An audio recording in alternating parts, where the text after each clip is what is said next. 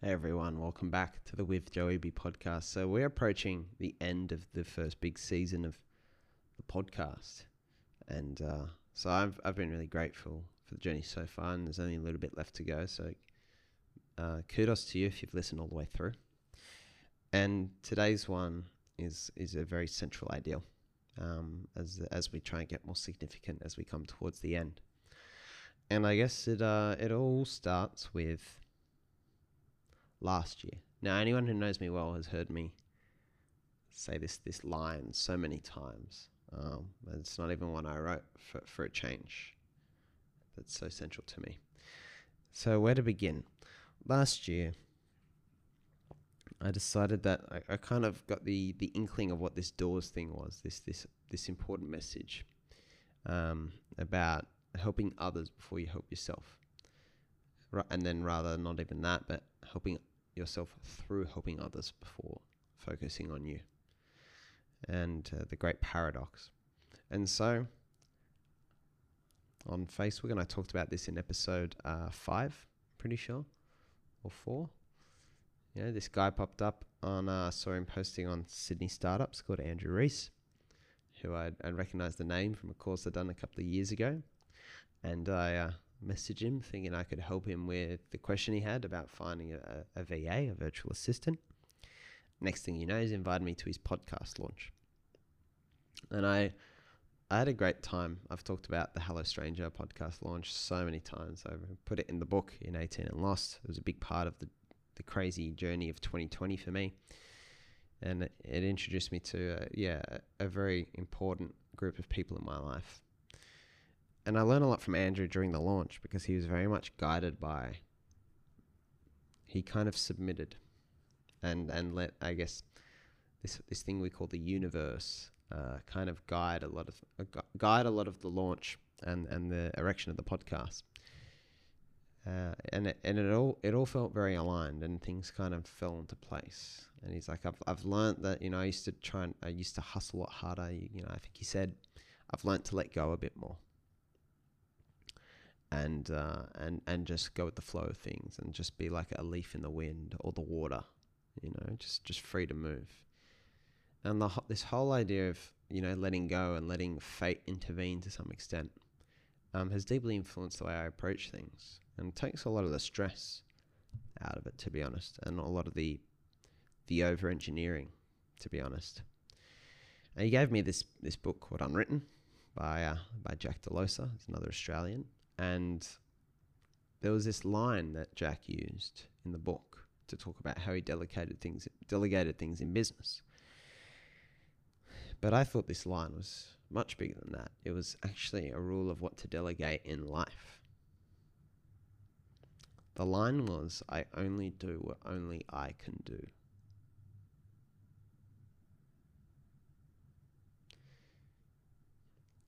Jack wrote in, a, in that book about his own experiences of how when you're doing something that is aligns with who you are, it feels like the world is helping you along. The universe is in your side. When you're doing something you're not meant to be doing, it's kind of like the universe is throwing shit in your way, trying to steer you back on course.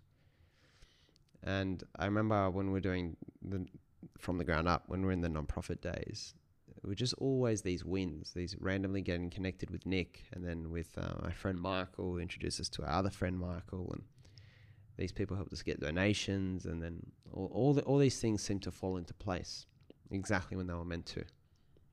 Like it was being planned by a uh, a mastermind far above anything I could ever perceive.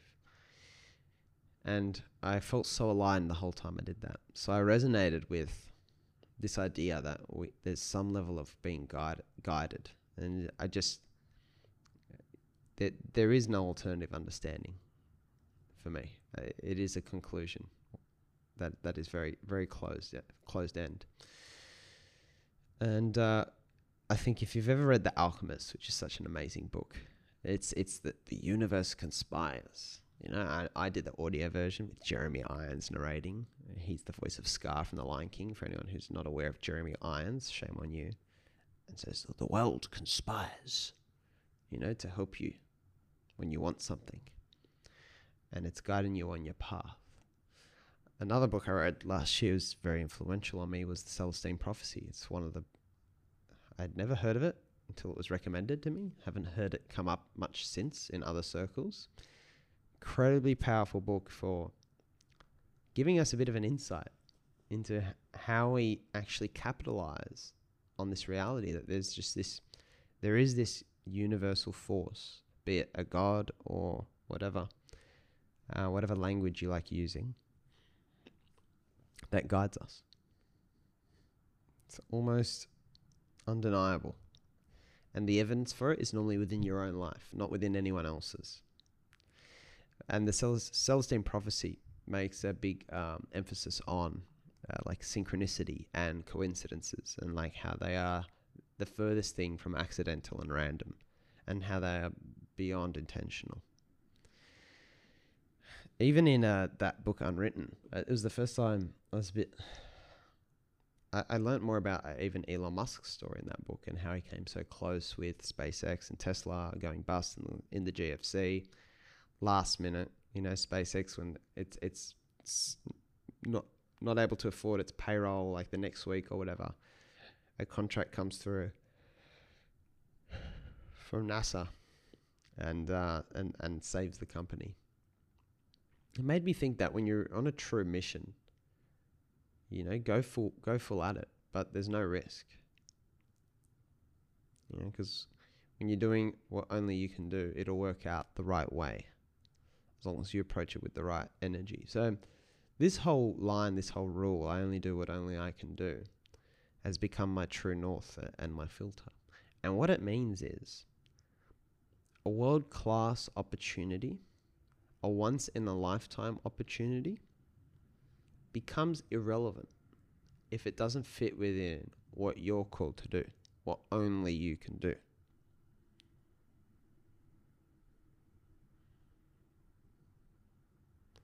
So when I say this has become my true north, this is the direction I'm heading. I head towards what I perceive the I only do what only I can do is for me.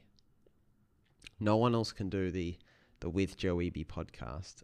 Obviously, from from a name naming perspective, even though I do have a few relatives that are also Joey Bs, and there is another Joey B who does have a podcast, very different to this one. but no one's going to do it in this way. No one's going to do the concepts the way I do them. So if I believe these are important, and I believe that only I can do them, it's not a matter of this would be fun to do, although it is that is enjoyable. It's an ethical obligation. It's no laughing no laughing matter. If I do believe in it, which I do, I believe in it more than anything, then it is an ethical decision. It's not about trying to create the lifestyle I want. It's much bigger than that. That is just a small part of it. So the one thing, one of the things we're working on right now is is the constant student, which is for me the culmination of everything I've learned and observed in my life. This project, and I guess with the constant student, I guess one of the hopes is that it, it, it helps so many more people realize they only do what only they can do for themselves.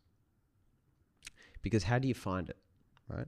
Now, I didn't know, I didn't know I could do any of this stuff when I was 18. So it's not this, it's not this search exercise that you sit in a room and brainstorm when you're 18.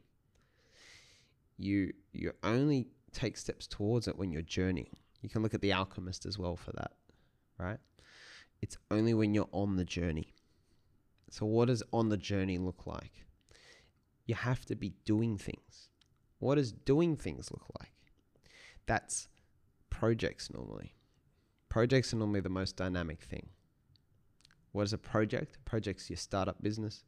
Projects a podcast, a blog, a piece of writing you share with 10 friends can be a starting point. A YouTube channel. Maybe you design something. Maybe your job is actually your project. Maybe it is study. I don't know. Reading heaps of books. But especially intertwining your journey with the people around you who are most intentional about their lives. So not just anyone, but people who are like thinking, people on their thinking career. Right? That's intertwining your journey with them. You're finding your interests to start with, and you start to explore them. Right? And that's interest mapping, episode uh, 49 from memory. Right? You're exploring your interests. You have to start the journey to find it, to build it. Right?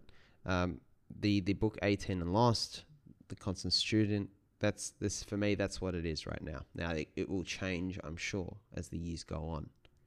But those things are built on you know, my lackluster university experience, my time in, in doing the project that was based in Nepal, having a go at, um, at, at the real estate business, getting the inkling for, for writing, and a lot of the com- culmination of those lessons and the combination of those lessons and experiences and wanting to make the non-linear kind of career path or journey more accessible for others has resulted in a lot of this stuff. So the I only do what only I can do has been built. Now the part that's hardest to explain to you is just how integral other people have been in that journey. Now you'll know a lot of them from if if you read the book, from you know Nick Abraham very early on, Scott McKeown's been an ever present for this chapter. You've got all the other authors. You got you know Byron and, and, and Marvin and Tyler and, and the whole gang there. Um, you know, there's, there's a whole bunch of people. I, I couldn't even list them. But the intertwined journey, the people give you feedback. The people help remind you who you are. The people see see you when you're performing and when you're not. You know what's funny is that um, it's normally really hard to realize your biggest gift it's normally really something you actually need a really good friend to spot for you because it's so ingrained to who you are, you don't notice it as a unique thing. I don't know if that's scalably true, but I found it to be the case for me. Anyway, so if you're sitting in a room and you're thinking, well, there's nothing only I can do, that doesn't mean that there isn't anything that only you can do. It just means you can't see it in the room you're in right now because you haven't built a journey yet. How are you going to do it? You got to open the first door. I don't know what that looks like for you. I don't have that answer. But you've got to be going through doors. And what's the best way to open doors for you? It's to concentrate on opening doors for others. What I always say. So, ironically, building your journey through helping others build their journey and creating the intertwined journey. Because as you try things and you learn more, and you test yourself against the world, it just reveals more and more of what's unique about you and then where only you can help and provide value. You know, Nelson Mandela, Martin Luther King, Mother Teresa, Richard Branson, Oprah Winfrey. It just the list goes on. Elon Musk. Who else could do what those people did? Who else? They're at they were in the right place at the right time and they got the call. So it's this it's this philosophy of journeying. Of journeying and journeying. So you have a choice. You have a choice whether you're going to go on the journey or not. But I would uh, encourage you to adopt this ideal as much as possible. And sometimes, if I'm having, if it's if it's the case where I'm having the conversation with a friend who's maybe stumbled a bit along the way, one of the stiffest questions and the most stirring of questions that sticks them and gets them thinking is, "Are you thinking of doing this? Is this something that only you can do?" And if you're able to find that true north it'll be hard for anything else to give you more clarity than that going forward. So, how do you get your journey started? Well, the best way to concentrate on opening doors for you, sorry, the best way to open a thousand doors for you is to concentrate on opening doors for others.